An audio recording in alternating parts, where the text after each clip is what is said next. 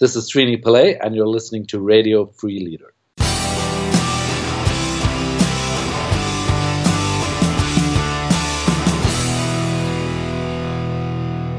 Welcome, everyone, to another episode of Radio Free Leader. I'm your host, David Burkus, best-selling author, speaker, and business school professor. And each week, we're bringing you amazing interviews with outstanding thinkers and incredible doers. All of these interviews are designed to help you lead smarter by sharing insights from social science and practical applications for leadership, innovation, and strategy. Make sure you stay up to date. Make sure you never miss an interview by joining our community. You can sign up at davidburkus.com slash podcast. Click on any of the episodes and there's signups right there or straight at davidburkus.com. You can also, if you're listening on your smartphone and you're in the United States, just text the word radio free to 33444. We'll send you some amazing resources that we can't really share in audio format on the podcast, including the Radio Free Leader Starter Kit. This is a collection of our most popular episodes sent right to your email inbox. So again, to get all of that, just go to davidburkus.com slash podcast or text radio free, all one word, to 33444. Now let's get started with this week's interview.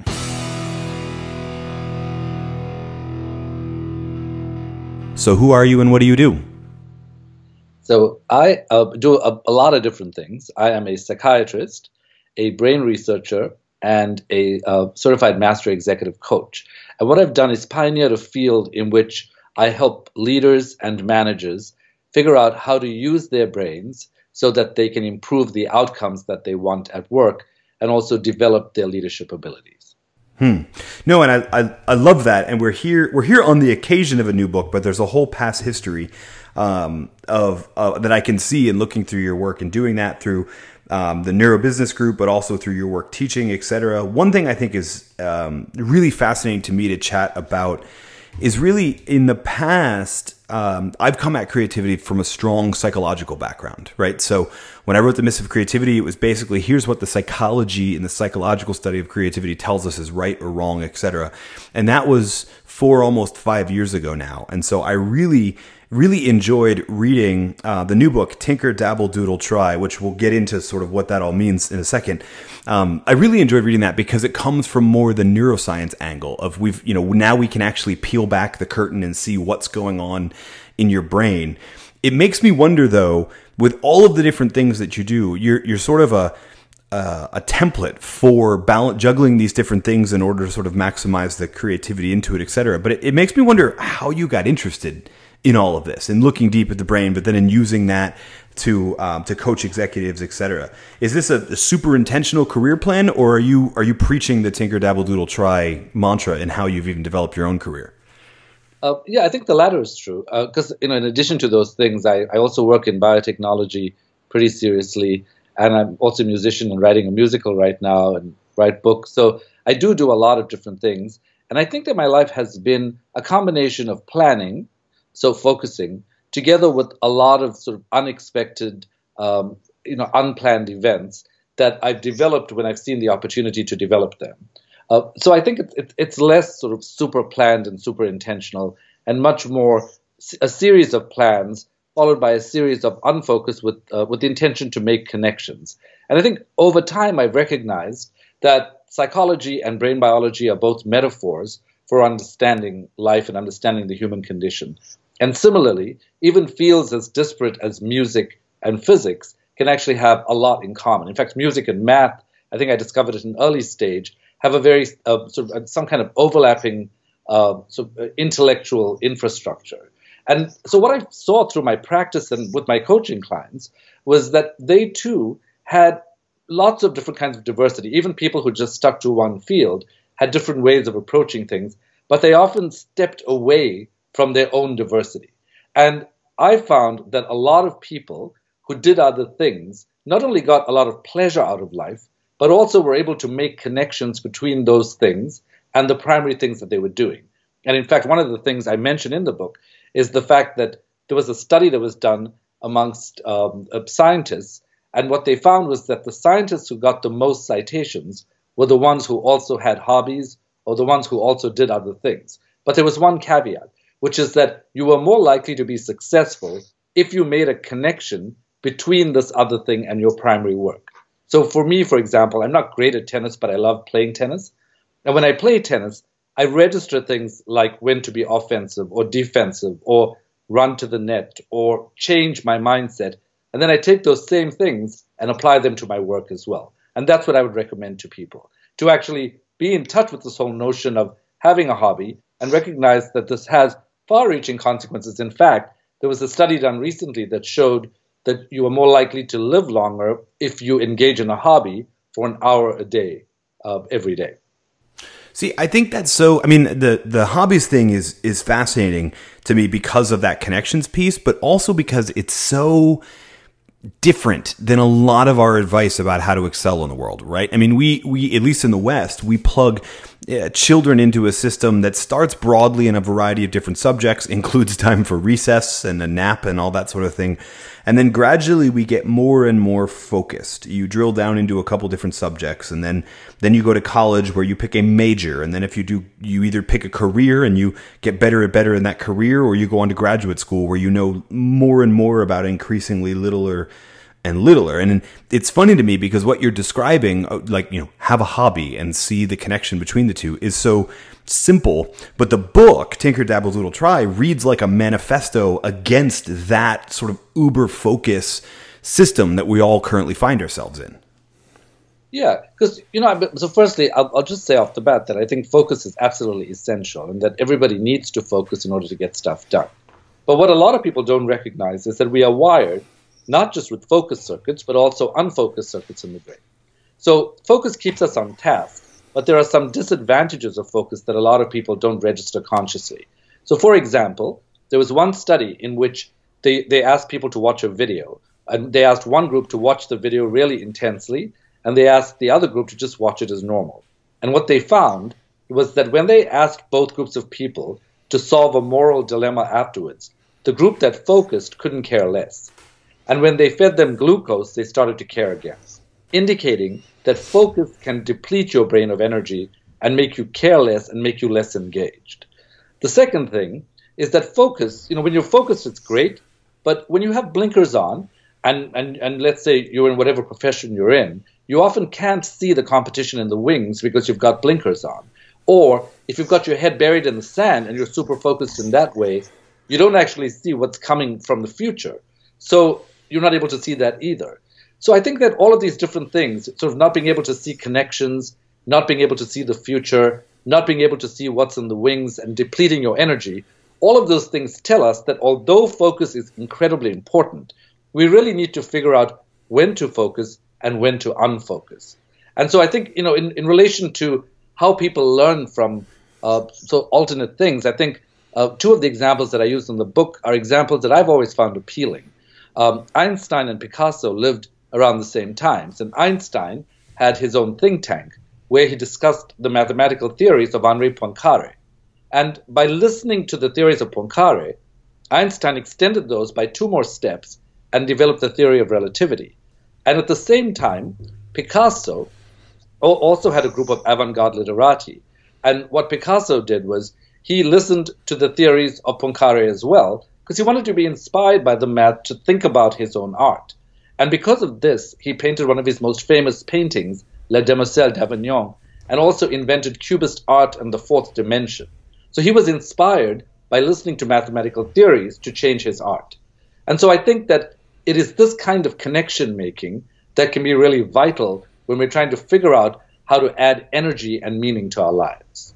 Okay, so there's there's so much there to unpack unpack that I want to sort of break all my thoughts into two different sections if we can address them it, um, separately because I want to make sure that the uh, that it's not lost on every, on everybody listening and also that they know sort of what it means for them. So the the first is that the the studies on focus and you you know you brought up a great one. I remember another study or at least an anecdote from the book about um, a police officer who was chasing one suspect and missed a different crime and nobody would believe that you could miss that and then in countless studies that they, they that simulate that environment, people miss it an awful lot. In fact, it reminds me of um, the in, the famous invisible gorilla study, right, where they're passing the basketballs back and forth, and the people focused in on counting are missing that. And we always sort of knew that as a a psychological thing, but really what you're describing is is now we know what's going on in the brain. So you have these two sort of focused mentalities. And we used to think of the brain, you know, left brain, right brain, that kind of stuff. It's not really about that. It's about how the networks operate together. In your book, you sort of unpack. We actually use two different networks in our brain for these two different tasks.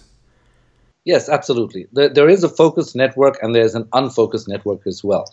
And this inattentional blindness that you're pointing to, with the idea that a police officer could actually run past an actual um, you know incident that was occurring, a beating, and not see that, has actually been proven in experiments that a lot of times we don't actually see what's happening around us.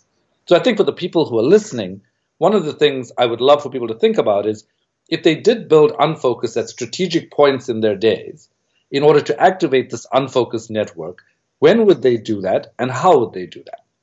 And what I find is, you know, we spend 46.9% of our days daydreaming anyway. So why wouldn't we want to learn how to daydream more effectively or how to unfocus more effectively so we can actually start to notice things that we don't otherwise notice? And I think I, I usually will say to people, in order to activate this unfocused circuit, which is also called the default mode network, or what we used to think of as the do mostly nothing network, uh, which, which is actually completely wrong because it does a, a lot. Um, I would recommend that people start to think about natural slumps in their day. You know, like mid morning, after lunch, mid afternoon, you know, when they're fatigued at the end of the day. When you're tired anyway, what can you do to re energize your brain? And that's what the book is about. The book basically has a number of suggestions about how you can build unfocus in your day to activate the unfocused network. And this is about more than just creativity and energy as well. I think for me, one of the biggest inspirations in writing this book is that I've recognized that leadership, uh, you know, I, one of my most favorite definitions of leadership is the definition given by Warren Bennis, who said that leadership is simply about becoming yourself. It is precisely that easy and also that difficult. And when, you know, when he said that, I think it was so profound. But at some level, people were asking, "Well, what is the self, and who am I?" And when I go to work, who do I bring to work every day? Now, when you activate the focus circuits, the parts of your identity that actually come up are the parts of your identity that metaphorically you can pick up with a fork. They're quite well defined. You know, it's a little bit like your LinkedIn profile. Your name, your age, your excuse me, your date of birth, uh, your gender, uh, you know, what, whatever you consider to be defined is what the focus circuits would pick up. But when you when you activate the unfocused circuits, then metaphorically it invites a whole different kind of silverware to the table. It invites a spoon so that other parts of your identity, the delicious melange of flavors of your identity, are brought to the table. Like you know the, the feeling on a field and a, when you were playing baseball, or you know uh, just the, the the scent of your grandmother. And it invites chopsticks to make these connections metaphorically. And then it also invites a marrow spoon that digs into all the nooks and crannies of your memory circuits and gets fragments of memories that you wouldn't otherwise bring to the table. So, in order to be optimally engaged, if you don't activate the unfocused circuits, you're not going to get the complexity of yourself all invited to the table.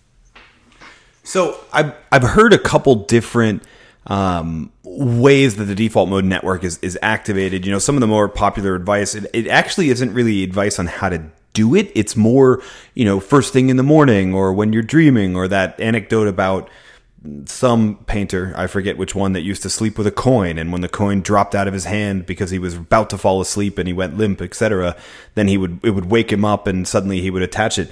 And those are those are great, but what I really loved in, in your book is there are there are more practical things we can do to, like you said, to train ourselves in that network. I think going back to this idea of what our our school and our workplaces sort of train us in is that that the folk to use the focus muscle, the focus network all the time. There's probably an element of retraining to start to use that unfocused network that needs to happen. What are some of the ways that people can start doing that? Yeah, I'll, uh, so I'll, I'll, go into some of the ways and, and also emphasize why we need to care about this. So the, the brain occupies about 2% of the body volume, but it uses 20% of the body's energy at rest and effort only takes on another 5%, which means that during this unfocused time is when the brain is using a lot of energy.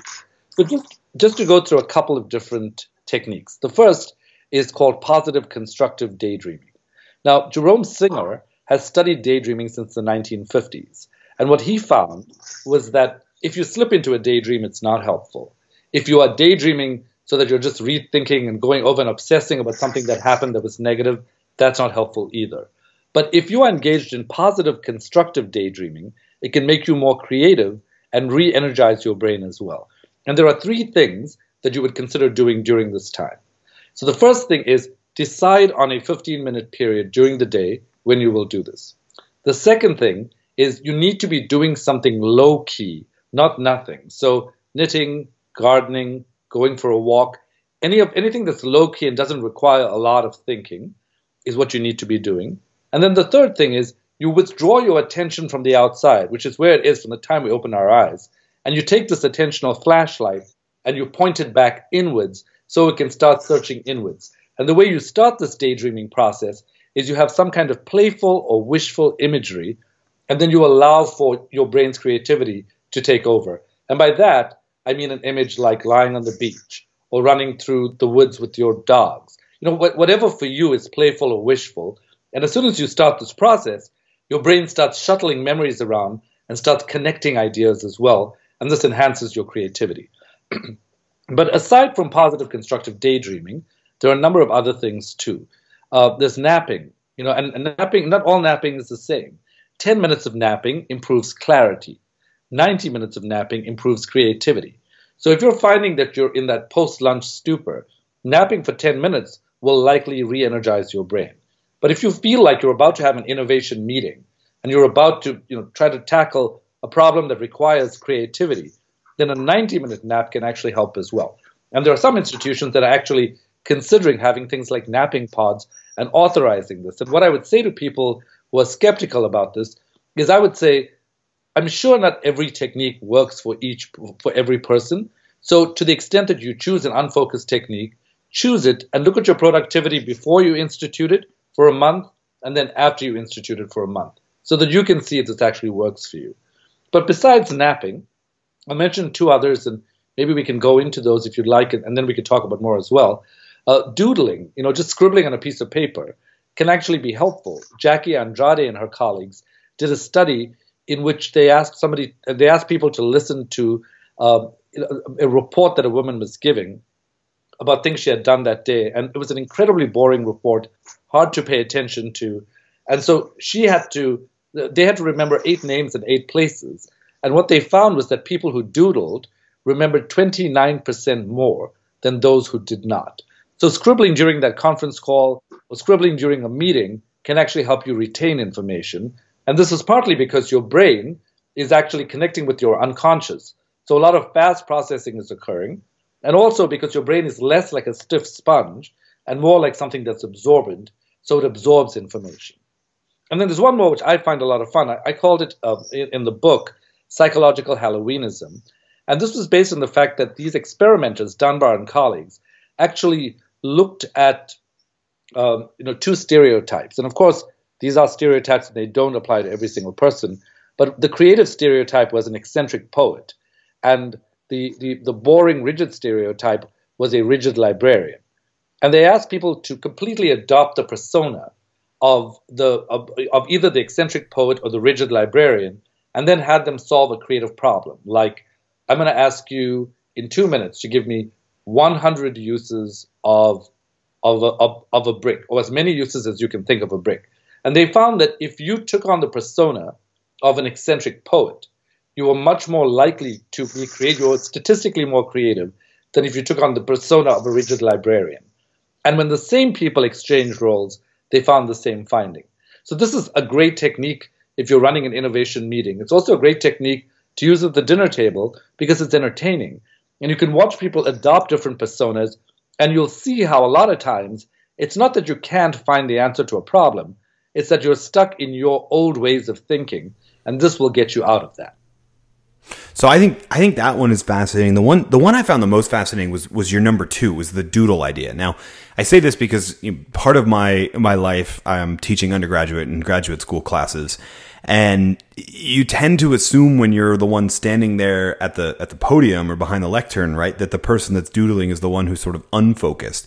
But there were, like you said, there were several studies where it showed the retention was actually sort of better. And now it's it's become sort of my thing to recommend people. Hey, you've got that important meeting where you can't lose anything, bring a notebook, but don't take notes, don't just take notes, actually sort of doodle and, and, you know, mess around, etc. And it's, it's funny to me because one of the things in, in particular that, we um, we do at least in my classes is I make table tents for all of the students so that I can learn their names faster, but also so I know who's there from day to day as like an attendance thing.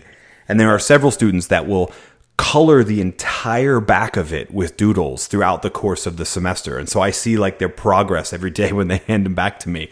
And it's funny, it's funny to me now because now you think about that as no, those are the people that actually might be doing better on the tests and doing better on the projects because they're recalling more. Yeah, absolutely. And, and part of that is, is I think it's, it's an overt demonstration that just, just because you're staring at someone or something doesn't mean that your mind is taking in that information. No, your, your mind is, is more likely to be on some kind of curious hunt and integrate information and absorb it and store it more effectively if you can get it into these relaxed places in the course of the day as well. Hmm. So that so that was sort of the like I was saying earlier. There was a lot to unpack, and the first was this tech, this idea around uh, unfocus and the techniques, etc. But you also talked a lot, both now and in the book, about really more than hobbies. People who have, like yourself, built these sort of multifaceted careers and those don't happen. This is the interesting thing of focus versus unfocused. Those don't happen by accident. So, I mean, you, you brought up a bunch of artists, but you also yourself are in sort of four different jobs and you see connections between all of them. What did, what advice do you have for people that are, that are listening and are thinking like, well, okay, well, I've only ever been doing this one job for 40 hours a week on this sort of one career path. How do I start to build those things out? Because it's, taking up a hobby is sort of a great first start, but I feel like the next steps are in your organization or in other organizations starting to build relationships and doing a little bit of work, you know, what, what you might even call dabbling in a couple other things so that you can make those connections. Yeah, uh, to a certain extent, it, I think it depends on where you are in your career. so what I will say is, even though I do a lot of things, uh, you know, I spent 17 years in a brain imaging lab studying brains. I studied music formally, played music at a concert level, so took it really seriously. I also, you know, the biotechnology came from my medical training. So there is a depth of information that you can absorb over the course of your life. And I, I think the most important thing is to remember that even when you go deeply, you can actually start course correcting and changing your life. So, for example, uh, in, in, the, in the music project that I'm working on right now, which is writing a musical, I'm actually wanting to integrate my interest in technology as well as my interest in the brain. And as I'm as I'm composing the music, I'm actually thinking about scenes for the musical that will involve the brain and also different forms of technology. Now, if you're at a place where you're thinking, you know, I, I don't know how this person fits this in. Like, do you sleep? Do you not? I, I work hard and I play hard, and I do sleep, and I maybe need less sleep than a lot of people do in the sense that I sleep for five hours a night. Uh, but but I, I know plenty of people who sleep for eight hours a night who also get engaged in multiple things as they become more open to them. So I would say the number one uh, mental faculty that you really need to develop is your own curiosity. And in order to develop your own curiosity, you really have to start to examine some of the things that you might have valued previously. So, one study, for example, looked at people who consider themselves to be normal. And they found that in fact, they were pretty agreeable and conscientious, but they lacked a vital trait for creativity, which we call openness to experience. And openness to experience has actually been found over time to be protective against dementia. It, it's also uh, really helpful for creativity. So, I, the very first thing I, I really believe is curiosity. And so, I would ask you to take out a piece of paper and a pen and ask, what am I most curious about in my life right now? And what one thing can I do in order to stimulate that? Now, you don't have to start by delving into a whole big field, but what you can do is maybe look, look through your LinkedIn list and ask yourself, is there someone here who I'm connected to, who I haven't really connected to, but I'm interested in it? And maybe I could send them an email today. And maybe I can just ask them if they'd like, to, if they're local, if they could like to meet for coffee. And by doing that, you don't actually have to have an agenda. You can say, I was curious about your background, and I had a feeling that, that perhaps we could talk because there were some connections. So that's an example of what that curiosity is. I think the second thing is inspiration. So, in order to make this change, when you want to change anything at work, your brain usually puts up a fight. And we call this cognitive dissonance. And you can see this because there's, there's hyperactivation of the conflict center in the brain. Now, in order to calm the brain down, there are a, a lot of things that you need to do. You know, and, and one of the things that you can do is stimulate the left frontal cortex, which will then get the conflict to be less so you can make the change that you want to make. Now, one reliable technique that we know that will actually cause the brain's conflict to be less is called spreading of alternatives. And what this means is, let's say you have a 40 hour week job right now. That's situation A. Situation B, you want to either add 10 hours of something in your own free time or take some time out of that full time job and do something else as well. What you need to do is convince your brain authentically that this is going to actually help you have a more fulfilling life, a more creative life, and a life in which you can make connections and start to diversify your life. And you know, in fact, one of the things I think you should use in this list of sort of why situation B is better, meaning the future with another job built in, is better than situation A, relates to Linda Gray's book. And Linda is a business professor at, at London Business School, and she just wrote a book called The Hundred Year Life. And in it, she talked about the fact that our lives are getting longer and that work is not necessarily what it used to be. And, and, and I think she points out rightly that over the course of our lives, we are probably going to get a chance to change course many, many times. So the more we're able to think in this nonlinear way, the more advantageous it's going to be. And in the same list of advantages, I would ask you to consider the fact that, that I, I strongly believe that linearity is going to become commoditized because robots are, in fact, taking over jobs. And they're taking over all kinds of jobs, you know, things like food delivery. And I mean, if you actually look at the types of jobs that robots are taking over, it's quite surprising. They're, they're now uh, taking over sports writers' jobs. So anything that you can do logically or linearly is not going to be as valued. You actually need to be in a position where you can work with robots and also do something that's superior to that. And I think by adding on another job, what you're actually doing is training your mind to become more diverse and to actually start making connections across different areas. And so when you have a spread of alternatives, meaning alternative B is so much better than alternative A, we call this this this technique of, of making a list of advantages of alternative B where you have more than one job is is made so that the, it's more and more obvious to your brain that sticking in the 40 hour uh, 40 hour week job is not as good as adding this other job. This when it's maximally spread is when we is when we have this maximal spread of alternatives, and that is what will get your brain to sign on to make the change that you want to make and to add on this other job. So start with curiosity, resolve the brain conflict. The third thing I would say is if you don't know what it is you want to choose as another job, you probably need to either try something random or look for some kind of inspiration. And people who have studied inspiration actually know that when you are uh, that the inspiration itself has an architecture that you can actually engage in, and you can do it fairly, you know, logically. Meaning, it's a three-step process. The first step is find some. It's, it's aesthetic. So beauty is very stimulating to a lot of people, and all kinds of things.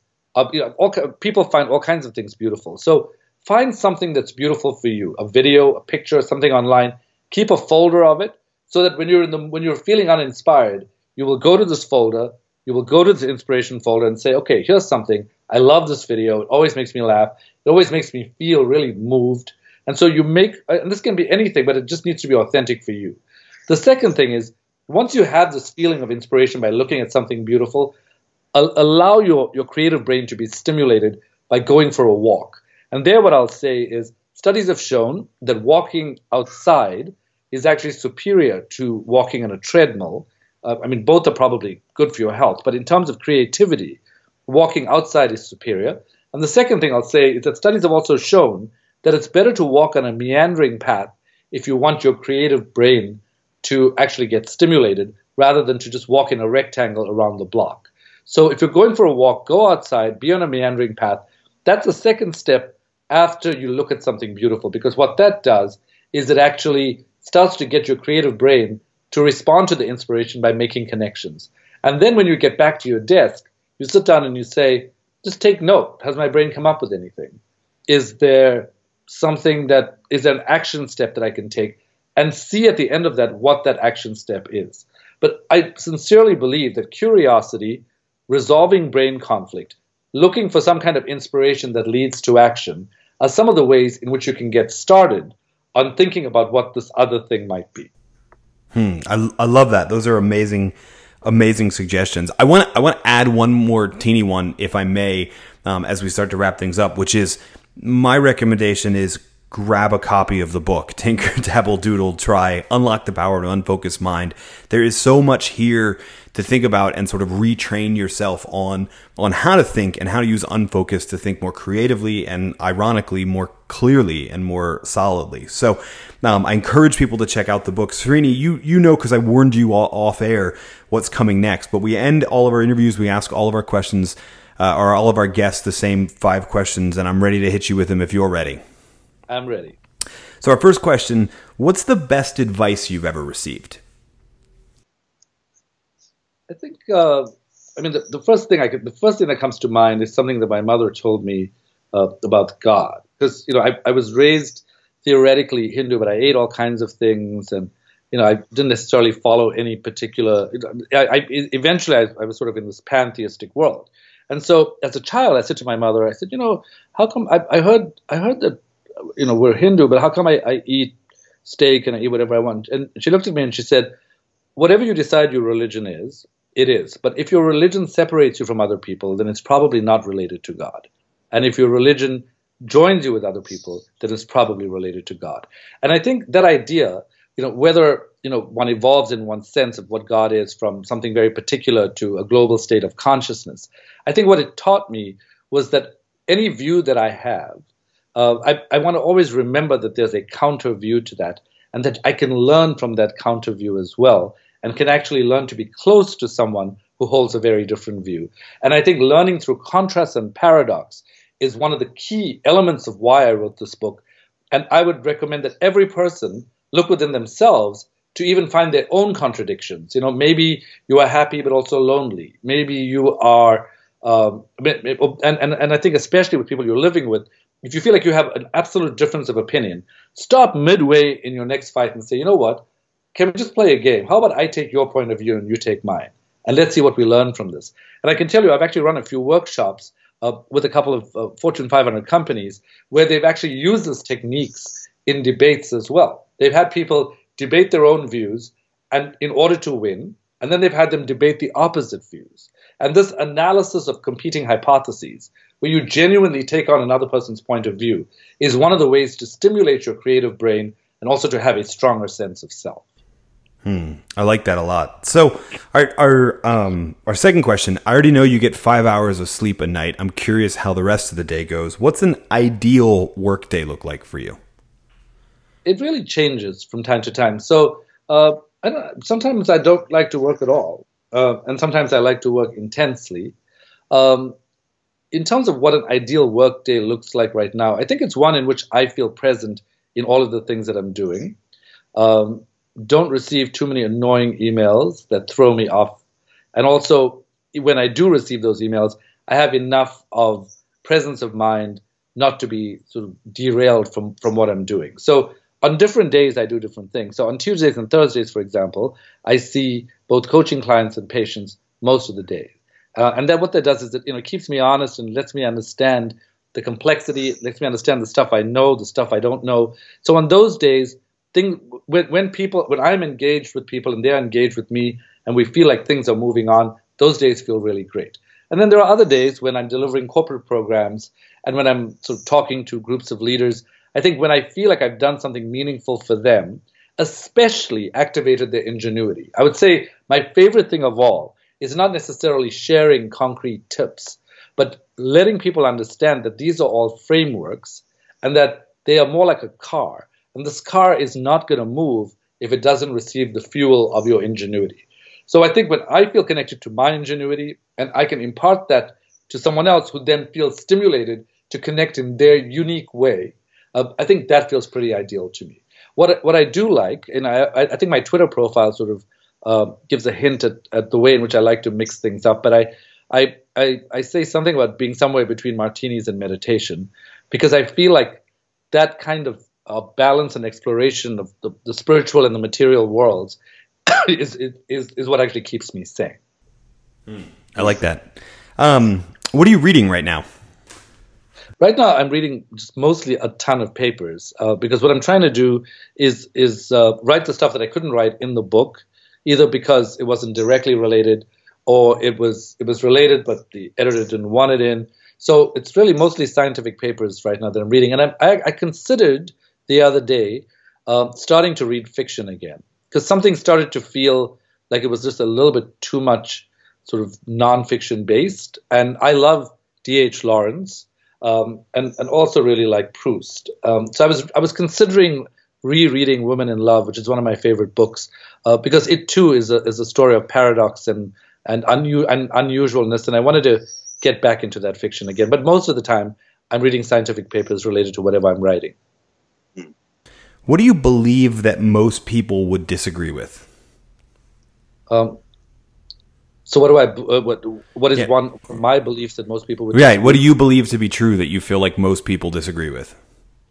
I would say one of the biggest things that I think people find challenging that I believe is that I um, I I believe that that that frameworks like the frameworks that I offer are both incredibly helpful because they are frameworks, but they're also really hurtful if people think that they are the ways to go about doing things. And I believe one of the most dangerous questions we can ask ourselves in life is how, and to think that by, by consciously having a plan, we've done most of the hard work. Because unconscious mental activity is about 98% of what goes on in our brain. So 2% of what we do is conscious. And so conscious plans and strategies are like plans. And if they are not embedded in the unconscious, the roots will not take hold and the strategy will not work and it will not be strong. So we really need to learn to till the soil of the unconscious before we can actually have successful plans. And I think a lot of people find this hard because we all want to believe we're in control. So we want to believe that conscious plans and deliberate efforts work. Now, this works if you want to go find a store, if you want to figure out how to fix something. But this is called simple cognition.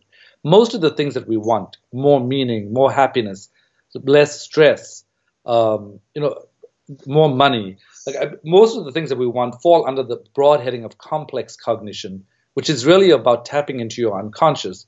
Which is why I wrote this book because pretty much all of the techniques are techniques that will activate the unconscious. But people have a really hard time with that, I think, because they feel, you know, come on, like a plan is a plan. Surely a plan is much more important than you're saying it is.